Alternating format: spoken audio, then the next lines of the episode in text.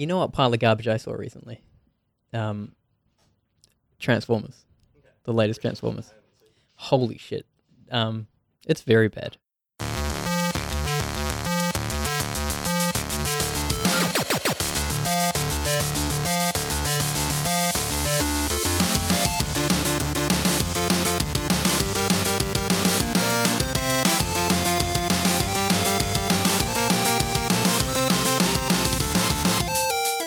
Hey, welcome to episode 67 of Front Seat Gamer. I'm Nick. I'm here with Severn Hey Nick, and Blake. Hey, And this week we have a special guest. You may not have heard of him. His name is Chris something. What was your name? Uh, Chris Wilson. Hey. Okay. And what from what? From Grinding Gear Games? Yeah, I work at the same place as you. Chris. Oh, okay. Yeah, Chris how is long here. work there? A while now. It's, it's, it's been a while. Fairly- have you settled in all right? Is it, Yeah, I'm feeling at home now. That's good. Oh, cool. First few years were rough. um, so that's very exciting. I'm sure our listeners have been waiting for this for a very long time. Um, it only took six, eight weeks to get this together, Chris is a very busy guy. but also after 3.0, Blake was on holiday. Oh yeah. Then you went on holiday, Nick, Yep. and then Chris was booked out for a full month. Yeah. Yeah. Well, you kept picking weekends where I had business trips and Mm, stuff. mm, yeah. yeah, it's just horrible scheduling. Uh, so normally we start off an episode by talking about what we've been playing. Um, I've been playing uh, Hearthstone as usual, but also Cuphead, which came out a week ago, about a week ago. Yep.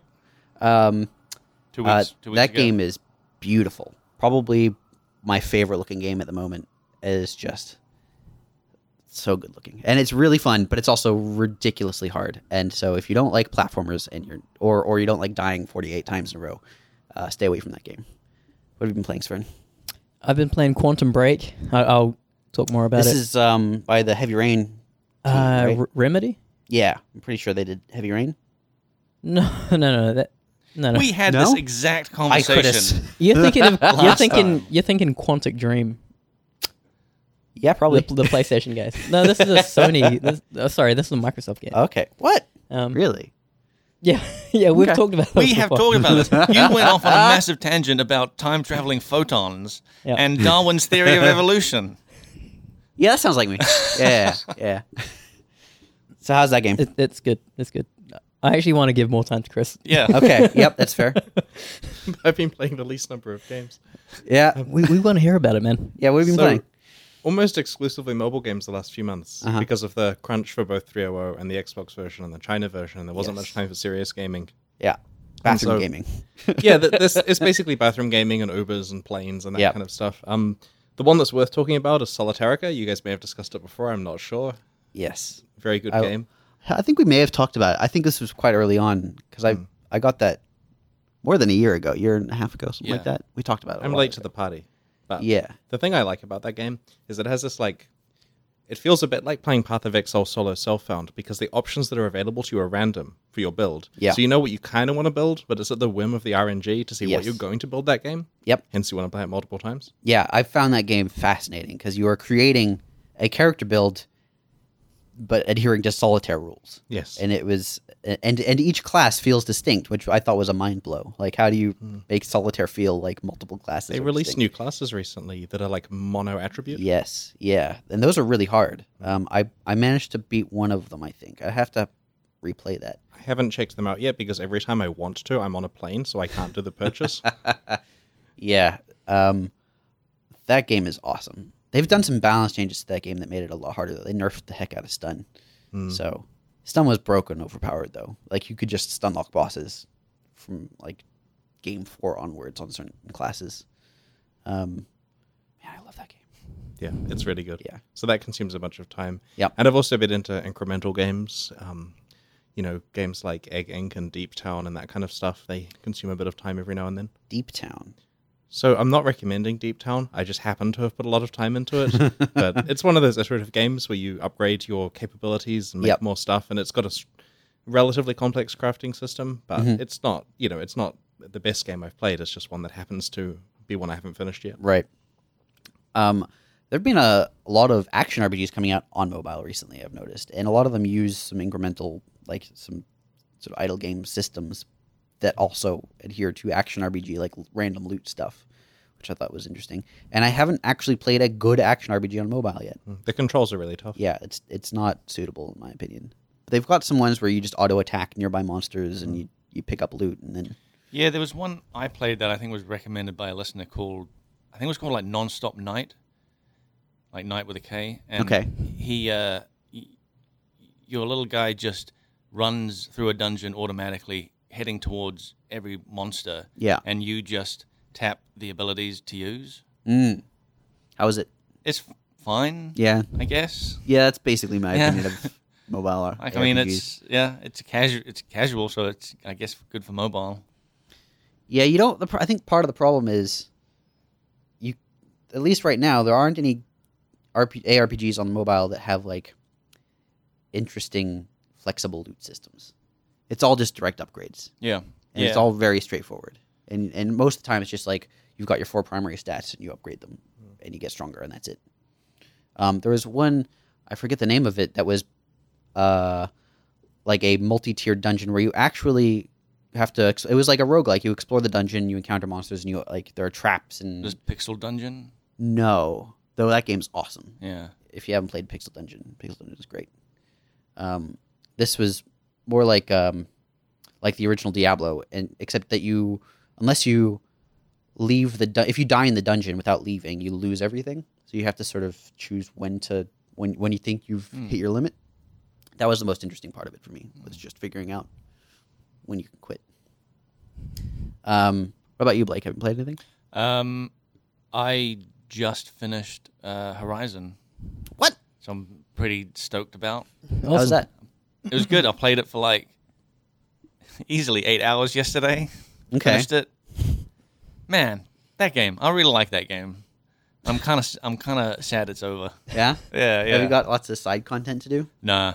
There's there's there's not a lot of side content in that game. The side content is uh, just like uh, undirected, where you're just running around and being like, "I'm gonna kill this herd of giant buffalo," and, Mm. Right. And that's it. It's not like NPCs. Uh, I mean, I mean, there are, but there's not a lot. Like you go to you'll go to a random town, and there'll be like two quests there, and Okay. then you do them, and that's kind of it.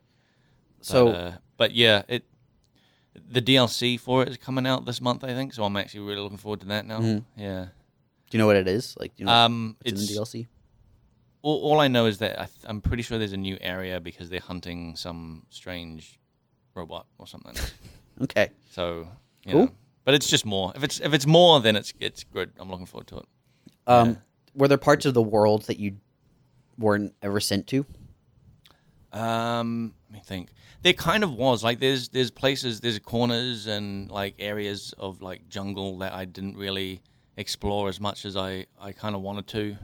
Um, but I, I I could go back there now and, and check it out. But really, uh, now that I've kind of finished the game, it's like ah, I'll just be looking at the scenery and being like, oh yeah. There's because the map shows you all the sort of hidden collectibles to find anyway. Right. Um, uh, actually, there was What's the point of- if you've got it? If it shows you where the hidden well, they, collectibles they- are? it shows you the general area where they are. So Right. they, they have an icon and then they have a radius around it. So Sure. it could be anywhere in there. But that's Okay. not a large area. yeah. are they at least hard to find? Uh, some of them can be tricky. Some of them Okay. are just on the side of the road.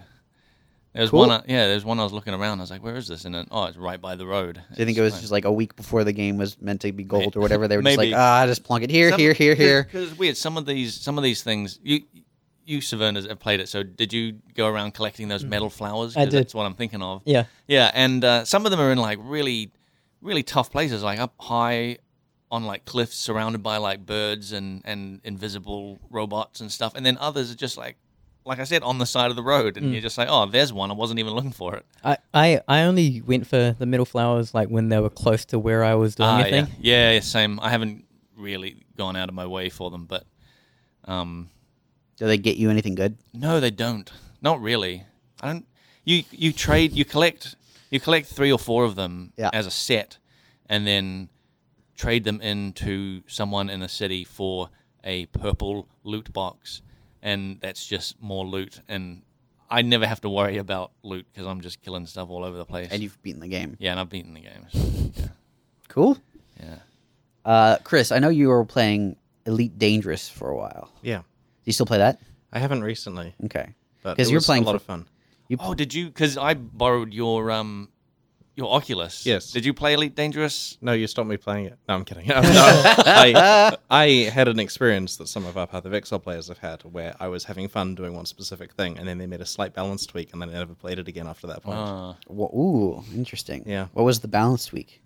Back when I was playing it, Yeah. uh, there were specific rules about how you could, uh, how pirates pirates spawn in certain asteroid fields when you're Yeah. going to um, just try to grind out cash. And Sure. so they said, well, this is a bit abusive. Everyone's just spending their time doing this. This is the best way to earn money. Right. And so they made it more complicated. I tried it once and quit. And I mean, I, I'm sure it was a good change, probably Uh-huh. the right thing. It just happens to be that I didn't play it again after that point. And I only realized this a long time later when I look at my behavior that, oh, I didn't play after that. So I sympathize with people who know, who enjoy one part of a game and then it changes very slightly, potentially for the best. Yeah. And then it kind of detaches them from it. Yeah, because that was the thing you were enjoying doing. Yes. And that experience is now different. Indeed. Yeah. And I Interesting. keep, I keep meaning to try the game out again whenever they release new content. that game's got some like weird semi-online stuff, right? It is an online game. It's just one that's done in a different way than what we do. Right. In what way is that? Like what? In what? Um, Well, how does it work on that game? Uh, it's it trusts the client a bit more than Path of Exile. Okay. So there there have been well issues with fairness and so on in the game, but I'm sure they're working on it. They know what they're doing. All right. Cool. Um, trading in that game. Uh, is that multiplayer? Like, or is that? So at the time that I played, which was Yeah. a while ago now, um, you could trade with other players by going to the same place and jettisoning stuff and trusting the other person to pick it up and jettison stuff for you, and it was Right. possible to trade. But most of the trading was with the computer-controlled space stations and so on. Yeah. Like your trading player would go from solar system to solar system doing trade runs, not for other players. Sure. Blake, you've been playing No Man's Sky, and they've they've they've got multiplayer now. Like officially, officially, they've got quote unquote multiplayer, Yeah. where you can see other players as glowing balls. of Yeah, light. yeah. Can you actually interact with other players? I, I don't know. I've no. I, look, the game is so big. You're never going to meet another player, Except that except for sometimes when you people do. do. Sometimes you do. Um, I, I don't know. I haven't looked it up. because it's interesting to me the the way different games do interaction with other players. Yeah, um, I- especially uh, games for w- which there's no cost involved in, in online play. Yeah. Um, I don't know what they've got now, but like I remember seeing people because you could put down like a uh, like a console that has a little message, like Dark Souls, Yeah. like Dark Souls message. So they had that, and then there were people standing in the same spot, seeing these things appear and like having a weird conversation. Oh, right. They would be dropping these. Like, yeah, yeah. That that was before um, you could see each other as glowing balls of light. So I, I don't know what the interaction is now. but the thing is, my closest player interaction is what I talked about, where somebody named a planet after me. and Yeah. that's it. That was that was good. Um, all right, so we've got some questions that we tend to ask our guests when they come on because they're. Um, uh, these are pretty generalized. Uh, for the listeners, we're probably not going to talk too much about like the nitty gritty of, of current day Path of Exile, um, but we will probably talk about Path of Exile history. But before we get to that, um, actually no, let's go. Let's go with this first question by Rykus because this actually helps us get to that. Um, how did you guys get started at as like a, a game developer? So I know, for example, that you met Jonathan hmm and were friends. I think you were in uni. Yeah, we met at high school. Oh, in high school. Okay. Yeah, Um, he was the the kid using the computer in the library at lunchtime, which I was meant to be using. So we we met and um, talked programming, and then later on, when he went to university, he was a few years younger than me. When he went to university, we um, spent a lot of time hanging out, and it was very clear to me that if I was ever going to get into game development, I needed to have a really good programmer like that working with me. So I kind of groomed him in the direction of um, starting a company together, and then when he finished university, we are in a position where we could um, create grinding gear games, and so that was his first job out of uni. Wow. And by then, I'd met Eric. Um, actually, met him playing Diablo 2. We met on the Lurker Lounge forum, which is a strategy forum that existed back in the day that was quite popular. And so, I mean, think of it like you know Reddit 15, 16 Right. years ago. And so we met, and at the point that Jonathan and I wanted to find a lead artist for the project, I said to Eric, "Where would we find someone like this?" And he said, "I'll catch a plane," and then turned up. Um, let's talk a little bit about uh, Diablo 2. Came out in 2000? Yeah, June 28th. Yeah. And it sounds like it was an important day. Mm-hmm. um, when did you get it? Did you get it on, on day one? I played in the stress test event beforehand, which is when they gave out keys to people. You could only play up to the first few areas, and Right. so that was that was very formative. And you started playing day one. Yeah. How much time did you put in Diablo to Diablo two? A few days after um, Diablo 2 came out, I had university exams, so I shouldn't have put very much in. However, the only exam I ever failed at university, ironically economics, was three days after Diablo 2 came out because I did little other than play it. Wow. So I turned up very unprepared, somewhat annoyed that I couldn't be leveling. But you learned economics in D two, didn't you? Oh, I mean, sure, the economics was no problem. I went on to do a lot more economics. Yeah, but, yeah. but technically, in terms of actually passing that exam, Diablo 2 got in the way. Wow. And um, had you still played Diablo two today? The last time I played Diablo 2 seriously was in about 2009 or 2010. Okay. But that was like playing it quite a lot, like to a disruptive level. Wow. I still play it from uh. time to time when I want to try something out these days. Sure. What was it about that game that hooked you? I'm not quite sure. Like, it felt really good to play, mm-hmm. and then you wanted to play a lot, and then it kept feeling really good to play. Mm-hmm. And that's a combination of a lot of elements that were right in that game. Yeah. Like, I really, and this may just be the nostalgia speaking, but I really love the atmosphere of it and the areas and the graphics, despite it initially being 640 by 480. Hmm. Right. You know, it, it looks and feels wonderful to me. And the item system is just spot on for creating addiction. Mm-hmm. And obviously that leads into Path of Exile. Right. At what point did you decide from playing Diablo 2 that you wanted to make another game? So I didn't intend to be a game developer when I was Right. going through university and stuff. I just thought I'd be a boring programmer. So I'm a programmer by training, despite Sure. the fact I don't work on Path of Exile's code very often. And so, it think of it as a business opportunity where people um, had been playing a lot of Diablo 2, and at the time there was no apparent sequel or successor to this. And so we identified that, well, if no one else is making any action RPGs that have all the correct components to them, that this is a market that it might be worth looking at, you know, to make another action RPG. And there were various games like Titan Quest that had come out that were great, but missed a few key components. Like Titan Quest didn't have random levels, and it Yep. didn't have secure online play. So if you played a multiplayer, you could kind of, you know, cheat your items by copying your save game around and Right. that kind of stuff. So we figured that it was important to make a game that not only had the cool action combat of D2, but also, um, you know, secure online play. It's you know properly online from the beginning. Right. You well wanted as- the integrity of, of the economy there. yeah, because the game's all about having items that your friends don't have, and then you feel good about having them. Yeah. So we wanted to try to get all of the key elements of what we perceived the successful action RPG genre to have, even if there was only one successful game in that genre so far. Yeah. Now, of course, there are several more because there are other games like that too. Sure. Um, we first met when I was working in the U.S. and you were showing Path of Exile off for the first time. That's right. The very first day of publicity, you were there. Yes.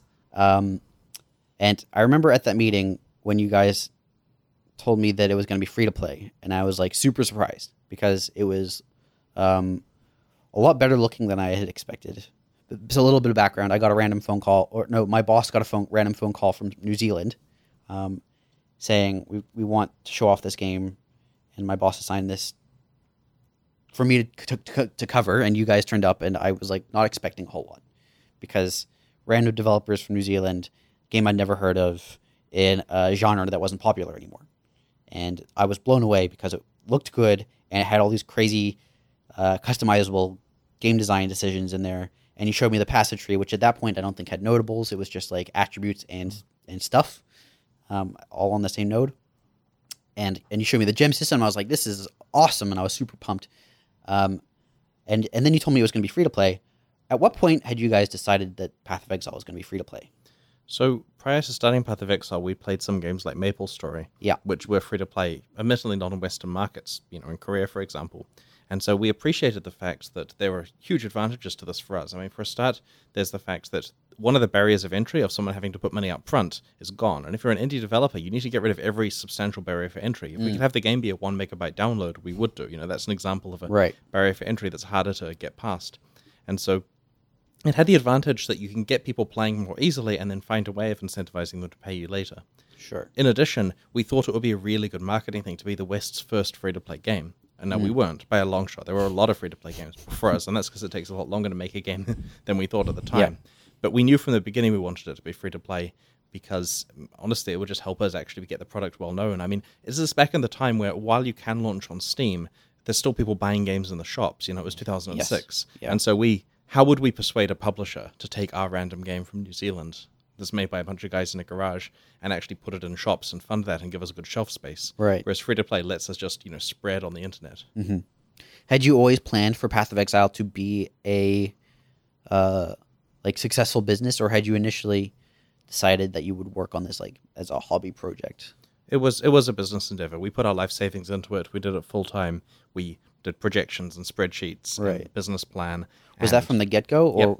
wow? Okay, Yeah, it was a conscious decision to go all in and to do Mm-hmm. this, and that was mostly because we figured there are you know ten plus million players who would enjoy a game like this, who have great memories of playing Diablo two or other online games, Hmm. who currently have nothing to play in this type of game. right. That's um gutsy. yeah, it, it's not it's not a recommended course of action because survivorship bias means that we're here now and people played the game and you know they enjoyed it. But Yeah. realistically, ninety five percent of projects that start out like that unfortunately fail for one reason or another. yeah. When was um, D3 announced?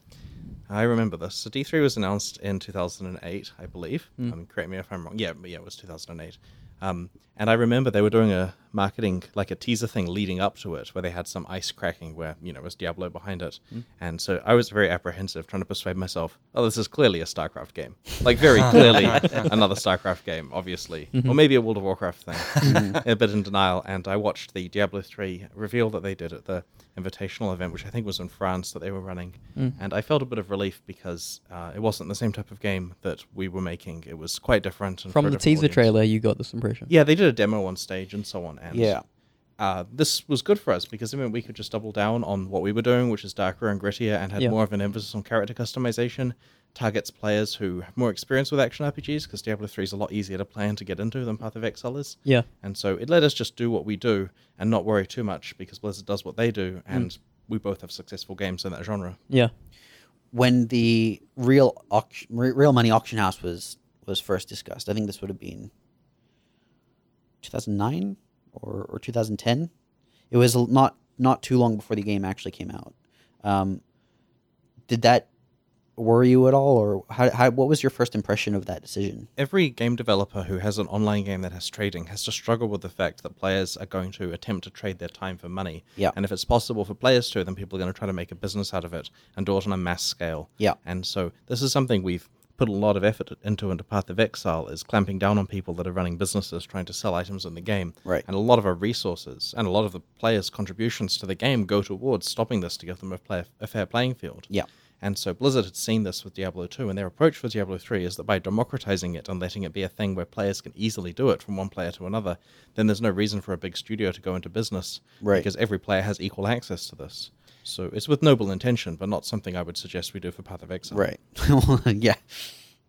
Sure. I mean, yeah, that was that was not met with a lot of love from the player base. It seemed like as well because it seemed to also incentivize um, uh, the worst behaviors because it become became a money making endeavor that was endorsed. I thought it was also a way for them to continually like get revenue from the game because Yeah. didn't they take a small portion like Yeah, there like was- Steam there when you sell an item on Steam they take a, a tiny portion as well. Yeah. So I thought it was like that and because they didn't have microtransactions they but they did have you know this this little tax on Yes. on the auction house. Blizzard are in a unique position out of most out of all the developers in the world where they probably don't need that revenue as much as other people would. Definitely don't. Like they they can sell. I mean, they sell a lot of units of that game at full Hmm. price, and because it was sold digitally through their platform, they get all the money. There's no need for the shops and the distributors and FedEx and so on to take Right. their cuts. And so they have the ability to just release, like with Overwatch, you know, they just release the game, people pay money for it, Yeah. everyone's happy. And they also have a lot of inter-game marketing through these games. Like you, when you bought Diablo, you got pets in World of Warcraft and all sorts of stuff. So Yeah, they're real had good with that cross. very thing. very good like user base pre-installed Yeah. basically um, let's talk a little bit about some of the other games you played in the lead up to path of exile Mm-hmm. development so let's say between the years 2000 and 2006 Oh, obviously a lot of diablo 2 Yep.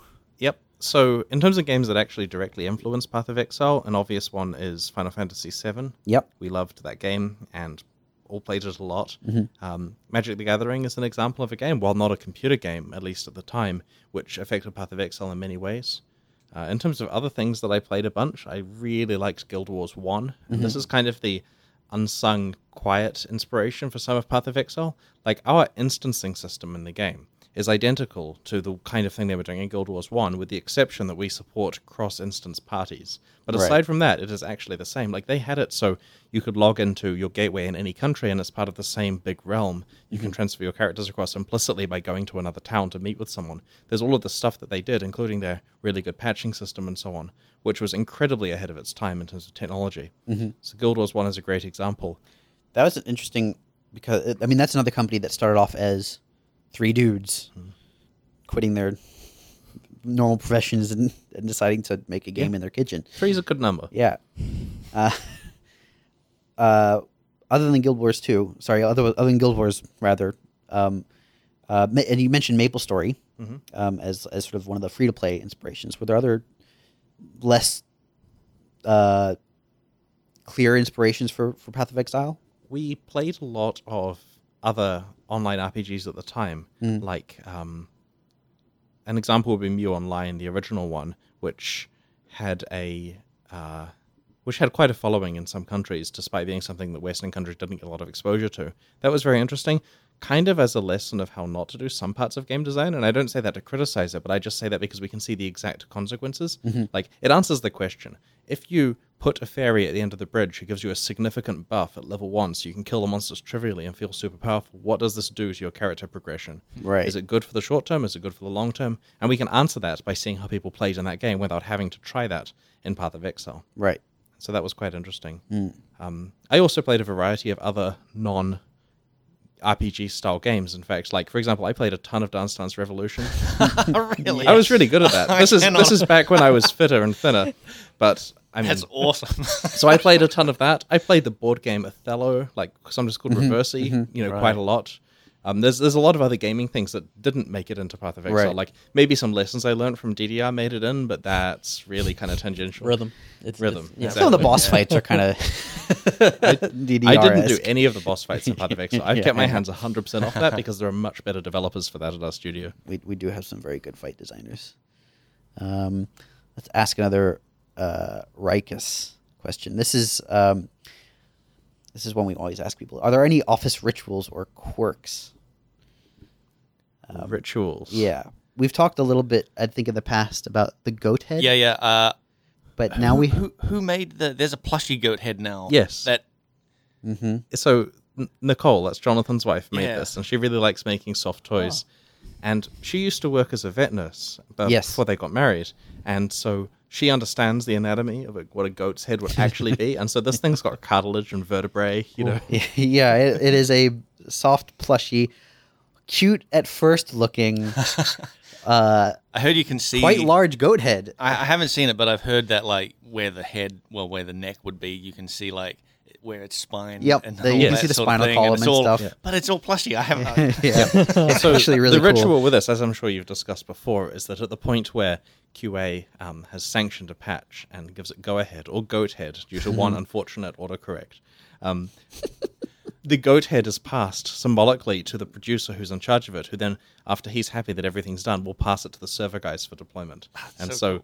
Recently, this ritual has involved a lot of WTFing as the actual goat head is passed Yeah. around. yeah. Although pretty those in the know love it. Yeah. Um, uh, That's cool. are I there- didn't. I didn't realize it came from an autocorrect. I thought it was just from people just saying "go ahead, go ahead, go ahead," and so much until it just morphed into its own word. well, we'd include pictures of goat heads in the emails and that kind of stuff. Oh man, that's so cool.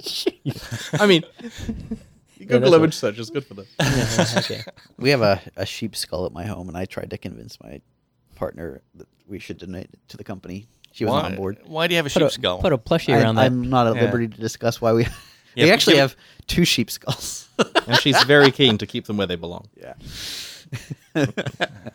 For Speak- the speaking of rituals, when we, when we want when we want that black mass. we- um, uh, this is from uh, this is the last of the Rikus questions. What's a typical day like? Now we've we've heard this from a few different people. What I would be curious to hear about is what was a typical day like um, before you guys had a game to show off.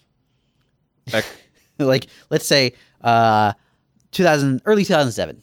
I assume at this point you had a very basic, maybe shell of a of a game Yeah. and server. okay, so early 2007, I was living at a different place to where I live now, which Yep. is where the company was based in our garage. Yep. And so in early 2007, oh man, things were incredibly different. So Jonathan would frequently stay over. So Mm-hmm. we'd wake up in the morning and we'd go for a walk to a nearby bakery or whatever, get some breakfast, come back. Eric would turn up, who was also living nearby. And back then we had, I believe, like Harry would come into work occasionally. This was about a year before Severn joined us. Now, how long after you guys had formally started working on Path of Exile was Harry hired? A couple of months. So he's hit 10 years now. Yeah. Um, Now, can, can you clear something up? who was who was the first official hire at, at Grinding Gear? I Now- can't remember if it was Harry or Yuri. That's George who used to work with us. Mm-hmm. Um, I think it was Harry, actually. Pretty sure that I had to go and do all the legal paperwork and work out how to hire people for Harry. Oh, cool. Because Harry claims that uh, he was num- the first employee, but then Jonathan also said Reese was the first employee. No, no, we asked Jonathan and he said Dylan. Oh, So okay. I, I can confirm, having checked this, that both Dylan and Reese were hired after Harry. Okay. But we were talking with Dylan around this time. It's mm. just he hadn't done anything for us. You see, Right. Dylan's a web programmer and Harry is a game programmer, and we needed game programmers before we needed a website. Mm-hmm. So this is this is the reason there. So I think very early 2007, Harry hadn't quite yet started working in the office, mm-hmm. and so at the time, this is going to sound terrible. At the time, we really liked Command and Conquer 3. So the typical workday involved quite a lot of Command and Conquer 3 just in the middle of the day. The thing is, my brother was hanging out with us a fair amount, and while he hasn't worked on Path of Exile, he also enjoyed Command and Conquer 3. So at some point, me or Jonathan or my brother or Eric would say CNC, and then the rest of the day is written off as we play that. Now, of course, once we actually Why can't staff- we do that nowadays? well, we weren't paying ourselves the salary. We were just we were just sitting there trying not to spend money. As soon Yeah. as we had people in the office who we were paying, we then couldn't just sit there playing games while they're while they're slaving away. So this is the thing we could do You back. could, arguably, you could, because you're still not taking a salary in theory. Yeah, we didn't want to discuss that with them though. But we played a lot of CNC, and there were some shenanigans. Like, what's awesome is when a patch comes out. So we Yeah. read the patch notes fastidiously, and then update my brother's like machine that he was using in my garage to the new version of the patch, and just uh-huh. don't mention it. And the thing is, we know all the balance changes, Oh, so all the old strategies subtly don't work. Or even better. Is to not update the machines, but to read the patch notes, and then you know what the broken things are that they've decided to fix. or Right. bugs. Huh. Yes, Right. there, were- there's some good times back then, but That's That is awesome. some deep play happening. Like we we played, you know, There's like some psychological Yeah. games going on there. We never played at that level. That's Well, this was before games auto updated themselves through Steam or whatever, because we just installed it from bits of plastic they put in the Yeah. case. And at this time, we were also interviewing programmers, and we got the interesting thing where, like, to enter the gar- the garage at the time, you could either go through the big garage door, which required us opening it, and that was a pain because then all the kids that are playing on their skateboards on the street would look inside and, Oh, man. you know, get suspicious. Yeah. Or you could walk around the back, um, you know, the back of the garage where there's like a clothes hanger with my wife's laundry on it and everything. And so we truck people, we'd hire people, we get people in for an interview. They'd arrive in a suit, and we'd walk them past a whole bunch of pink laundry. And let them in the back door of a garage where we're sitting there, like basically having a LAN with pizza boxes on the floor and everything, and then try to interview them from a serious position. Oh, man. And I tell you, it got easier to hire people once you have an office. yep. Yep. How? you, you you've watched Silicon Valley, right? yeah, Do you do you feel like any? uh most of it. Yeah. yeah, there's a lot of kinship there. Yeah, Yeah. it's a good show. Yes. Um, what? How did you hire your first employee? Is my question. Like, how So, did? Harry and Jonathan had met at university, and so it was just a matter of saying, "Hey, bro, come work for us." Okay, cool. Right. Okay. And so then there's his twenties gone. he wasn't. he wasn't. He wasn't so put off by the blatant unprofessionalism of working past laundry in a garage. That's good. Um, how did your wife feel about your you take uh, basically consuming the garage as a Um, workspace? She started off unhappy about it and became less happy about it over time. and it was difficult because game development comes with some long hours, and that meant I was spending a lot of time basically living in the garage. And this meant that there was always someone there to talk to or to work on the game with. So it became a 16 hour a day thing, and I wasn't spending enough time with my wife. Mm-hmm. And so, as deciding to get an office space for the company once it was large enough was partly to try to get some kind of work life balance back again. Right. So that I could actually spend time with her in our space without it being constantly a company thing. Right. Also, implicitly, she didn't like having to clean up after like seven guys. Yeah. and there was only one bathroom because it's like oh a house, man. you know. Oh, so- jeez. yeah. and, I'm, and I'm sure if she walked in and you guys are just playing Command and Conquer, it's still it's not a good look. Yeah. Yeah. She, I mean, she's happy to play her own game. She's a big gamer herself. Yeah. But at the same time, she wasn't 100% happy with the fact she didn't really have a house anymore. Right. And so at the point where we had to move to an office for like, you know, council reasons and stuff, we mm-hmm. decided it would be a good time to, to do that for family reasons Yeah. too. That makes sense. Um, all right, let's ask. Uh, let's ask a question from Dirk Austin. This is another one we ask all of our guests. Um, what is your favorite class? Now, I think usually we this is locked to Path of Exile when we ask it, right? But let's open it up to to more games as well. What's your favorite? Let's start with Path of Exile class, and then we'll talk about some other games. So my Path of Exile class changes a lot because I get excited working on various parts of the expansion that we're doing, and so Yeah. during it, I think I have to play this build. I have to play this build, and by the time it comes out and I get a chance to play, there are several favorite classes to pick from at the time. Mm-hmm. I've frequently gone back to playing um, melee classes in Path of Exile, and this is partly because I want to make sure that they're as good as they can be, and it's Yep. important for someone to be playing them, but also because I really like the Cyclone skill. And so, while Cyclone characters often turn into Sunder characters and so on, I do typically resonate with melee characters, but I'll have some crazy idea that once I've farmed enough currency with my melee character, I'm going to go and build a whatever it is other character that's too complicated for me to understand. right. Um, Were there any uh, builds of the week that you like took into your own game? There is a build of the week that I. So this is funny. The Flame Totem build way back at the beginning both got that guy hired, Oh. and that guy is possibly the most influential developer on Path of Exile since then. This is Mark, who Oh, wow. um, who is basically you know game director now for that game and Orbit title, and it also meant that I played a Flame Totem character for a very large amount of time, and that was the most bittersweet nerf I think. You know, going at the time I was in charge of balance, Mm. and it's like, okay, this is pretty good, probably too good. I have to change it. Maybe That's I so- can change that- it next week. That's you know? such a responsible developer move instead of mm. being like, let's let's buff this so I'm even more powerful. but it's it certainly was bittersweet trying to work out how and to what extent. And I'm glad now that I don't have to make individual skill decisions. It's made by much more competent people. I can play whatever I want and not care whether or not it's nerfed. Hmm. my favorite class i don't know if i've ever talked about this i, I tend to gravitate towards the templar hmm. and i really don't know why that is because So there's no pants, isn't it? it the, i mean he is without a doubt um the most awkward looking character in the game on a few different levels i mean he's left-handed he's got that super long neck and he doesn't wear pants and he was also i think the first character model possibly that was added. I think the ranger might have been the first. Okay, the ranger looks better. um, but man, for some reason, playing the Templar is super fun, um, and I think a part of it is just I love totems. Totems are my preferred playstyle. It's basically like a, a tower defense game with loot, which I think is perfect. Um, uh, we've got another question from Dirk Austin, which is, "What is your favorite game?" And I have a guess for this. So my my favorite game throughout my life has been Diablo 2. Yep. But I would say that my, fa- my my opinion of the best game Uh-huh. is The Binding of Isaac. Oh. Interesting. And I say this, I mean, and I haven't played as much of it as I'd like, like only hundreds of hours rather than thousands. Yeah. But I say this because I think it actually is basically the perfect mixture of um, roguelike elements that give massive amount of replayability and so many cool secrets. Like you can play it for hundreds of hours and still be discovering abusive stuff to do in that game, and that's before they even added any expansions. Right. And while it's nothing like Path of Exile in terms of finding items that persist on your character, like it doesn't tick the box of persistent progress beyond its s- s- small They've systems. got some small meta. Yeah. Yeah, the small things, but you don't have a single persistent character. Right. It still encapsulates the entire character journey into a you know twenty minute to one hour playthrough. Yeah. And so I think that it is, in my opinion, one of the best games. I really I played quite a lot of that game. I found some very frustrating part. I I didn't enjoy, for example, how m- often your life had to be used as a resource. Um, there are lots of secrets where you have to take damage for the secret to work. Like um, there's like sacrifice rooms or whatever they're called. Um, and I always felt like there was so much pressure on your life that it made it unfeasible to play some of the low life characters. Some of them they start off with different life values. Um, but I I also didn't get that good at that game, so that might be why.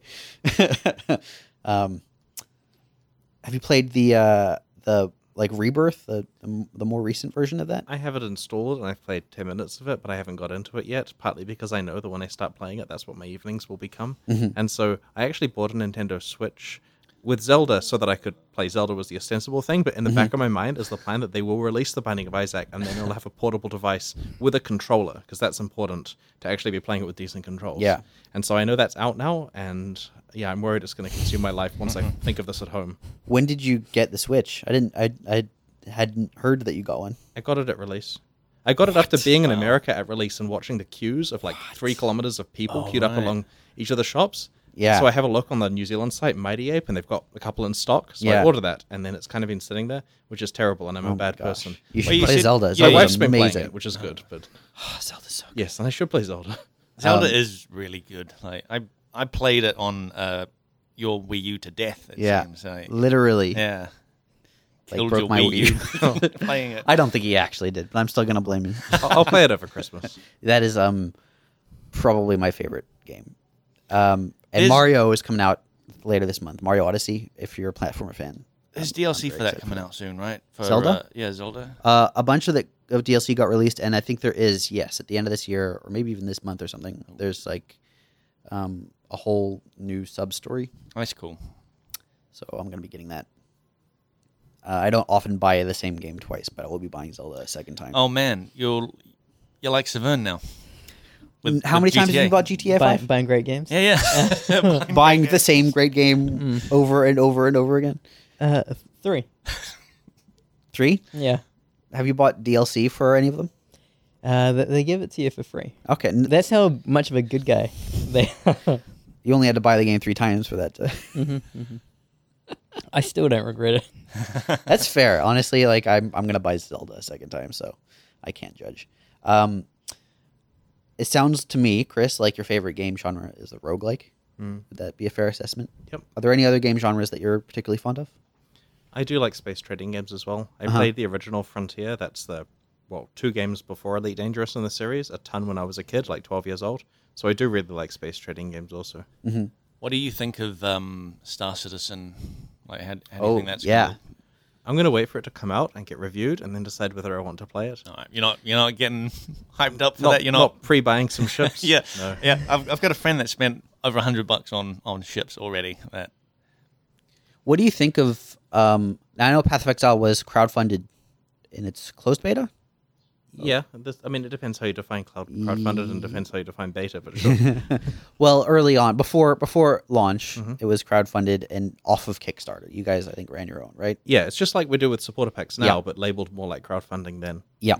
Um, and to some extent, crowdfunding has started to die down. It seems like. Am I am I wrong in thinking that? I, I I think people are just uh, more cautious on what they actually fund, Yeah. so things aren't getting funded as So, much. When you look at a Not, game, It's not the crazy wild west of. It, it's it's coming to the end of the crazy wild west of crowdfunding. I Right. think. Yes. Um, when you look at a game like um, Star Citizen, where you know they've now earned, I think somewhere in the vicinity of like ninety million dollars, um, and as of yet don't have a game. what are you thinking? Like, Path of Exile has been out for quite a while and it's, and it's very successful, but ninety million dollars with it, without a game to show seems like kind of crazy, right? Yeah, uh, every moment that we hadn't formally released Path of Exile, but it's still accepting people's money, I felt a duty to make sure the game came out. Yeah. You know, like when we actually got to say this is the released version with 1.0 back in 2013 and to take the beta away, that was a good moment because I felt that, okay, we have now delivered what people paid for in terms of there is a game. We'll continue to expand it for them, and if they've paid their money, they don't necessarily need to pay more. But Sure. we feel good that we've met our obligation now. And I mean, I'm sure Star Citizen will be a great product with the amount of money that they've poured into it. We just have to wait for them to decide it's ready. It's kind of an Do you think it'll ever be ready? Well, it has to be, right? I, I don't know. I I knew um, I, I worked for for some people who uh, ultimately made a Kickstarter for a game. Uh, earned I think they the more than a million dollars went into it. Uh, the game was meant to come out this year, I think, according to their original Kickstarter. Um, and as of like late last year, I think they announced that they had just hired a programmer.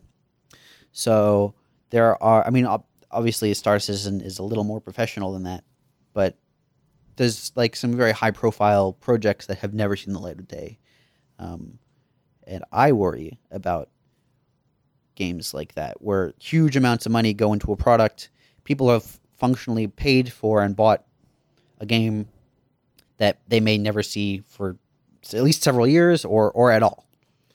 Well- um, and there's no real accountability for that. Without answering your question directly, I reckon that products are higher quality when Yeah. you get something out for the players to play in a complete form with a complete loop, and then Yeah. in- increment incrementally improve them based on feedback over time, as opposed to sit there in the dark making something where no one sees what it is until release day. Sure. Which is how many big games are made, but it can also be why there are big game failures because on release day, people wish they had iterated on a certain loop a number of times to make it better. That's fair. So you reckon that the method of getting the game, the core gameplay out early, and then iterating on it.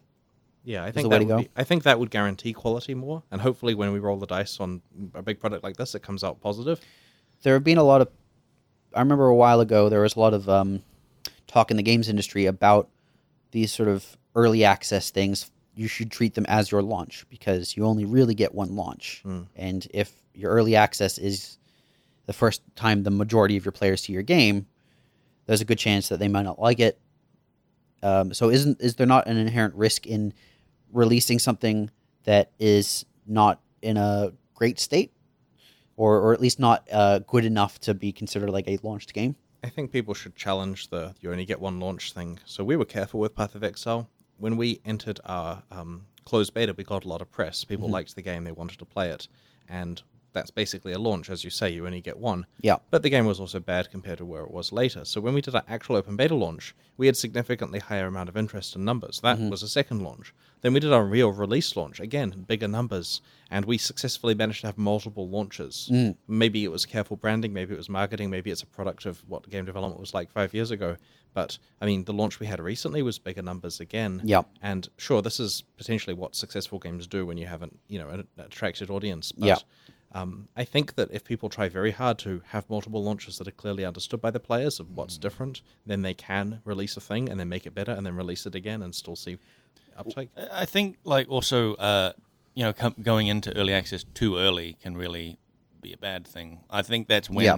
well that's when that uh, you only launch one once kind of really comes into it because like Path of Exile, I played a uh, before I was working uh, for Grinding Gears. I played a um, open beta weekend, and there was like two acts, and I mean there was still quite a lot of a lot of stuff there. Like I had a good solid weekend of just playing Path of Exile.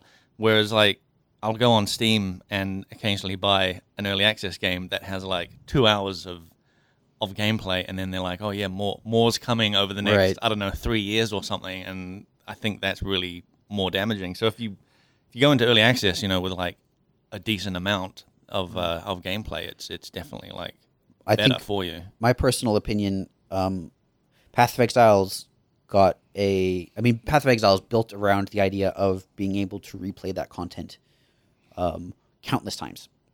Besides the fact that the areas are randomized and loot is randomized, um, like all of the character systems are built with huge amounts of flexibility in mind, and, and the idea of like re-rolling and making new characters and new builds as as part of the long term game structure, um, I think sets apart from, for example, uh, a uh, No Man's Sky clone, Yeah. like a, like a Oh, yeah. like an open world walking simulator, Yep. where you yes areas are procedurally generated, uh, and it's cool, and you know maybe you have four planets or whatever in the early access, and maybe there's going to be twelve by the time Mm-hmm. it comes out, but if you don't have a if if you're done with those four planets and you realize there's not a lot Mm. else to do outside of that this happened to me with um starbound starbound Yep. was a Yeah, yeah. similar ish to terraria um lots of worlds lots of Yeah. crafting lots of upgrading to do but if you've done that core loop a few times Mm. you you're at least in my opinion i was like okay i get it and i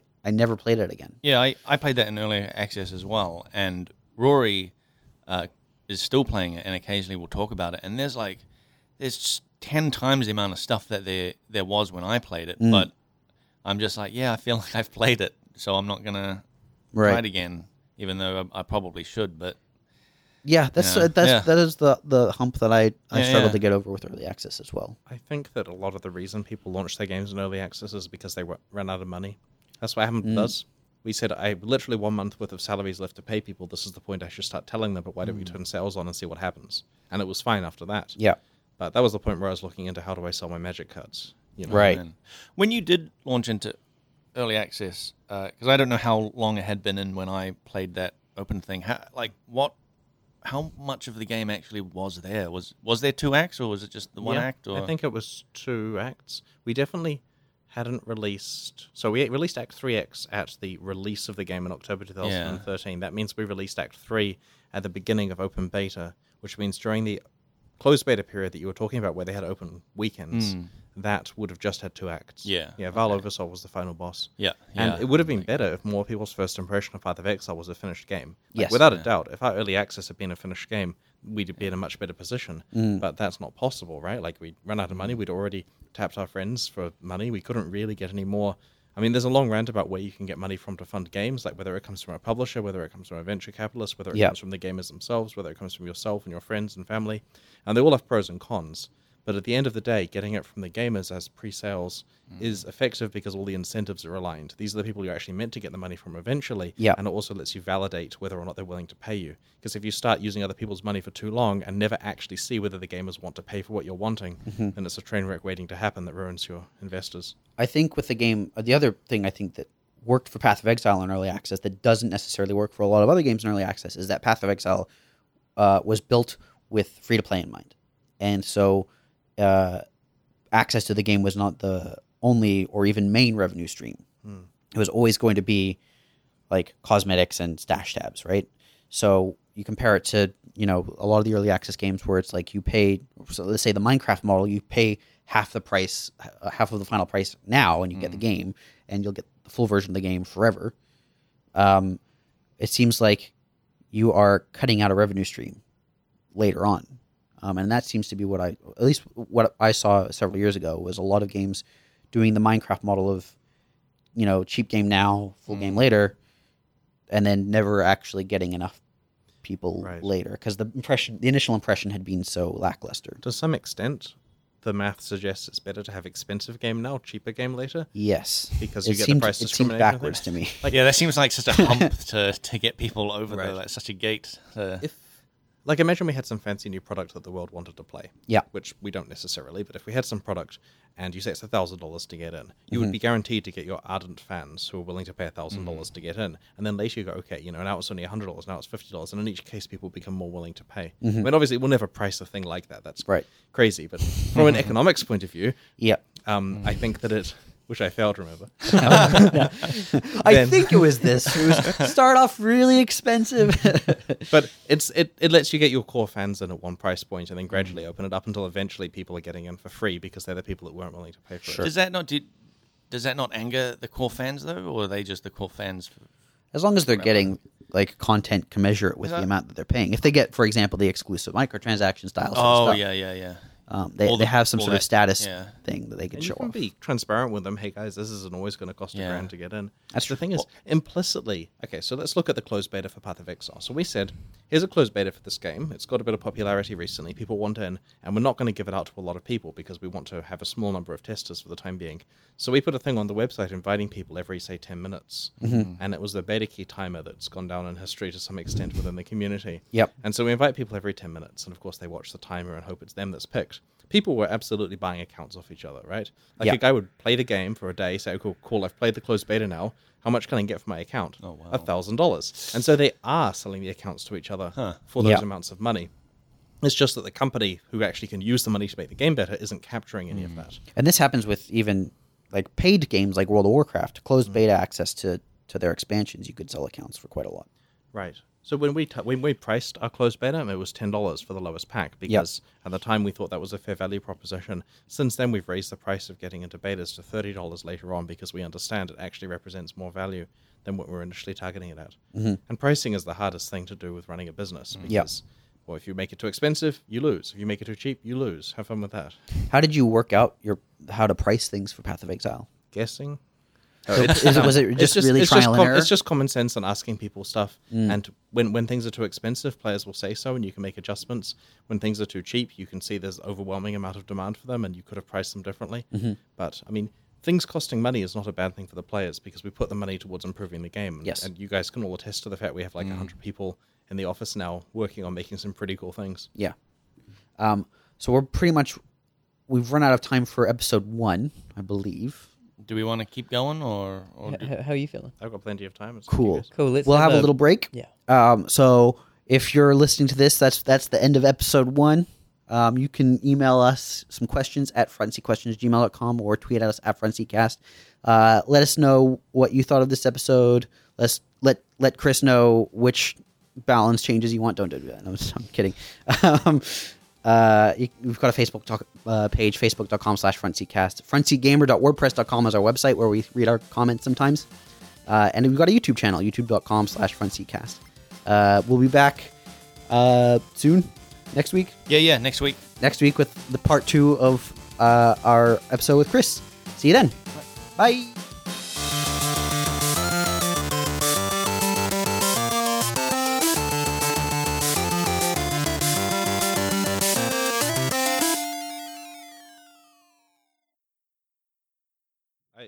I have some stories about the Transformers toys. Oh, oh yeah. We had this thing where I was at university, and this guy turns up, and he's just come from a toy shop with boxes of Transformers toys in big bags, and he puts them down on the table and goes, "I've been shopping," and so I say, "Oh, that's awesome. What did you get?" And he shows us the toys and the, the current generation ones. And I go, "Okay, you're gonna leave them sealed?" And he goes, "Damn right, I'm leaving them sealed." The, the Like- current generation. Yeah, in boxes. and I go, oh, I have all the 1980s original ones. I mean, not all, but most. I mean, I got them as a kid. And he goes, holy crap, do you know what that's worth? And I'm like, dude, these have been chewed on. I've put them, I've put them in the toilet, right? You know, I was like three or four. And he goes, well, why would you open them? And the thing is, like, I was like four years As old. a three year old, you didn't have any sense that they might be worth something.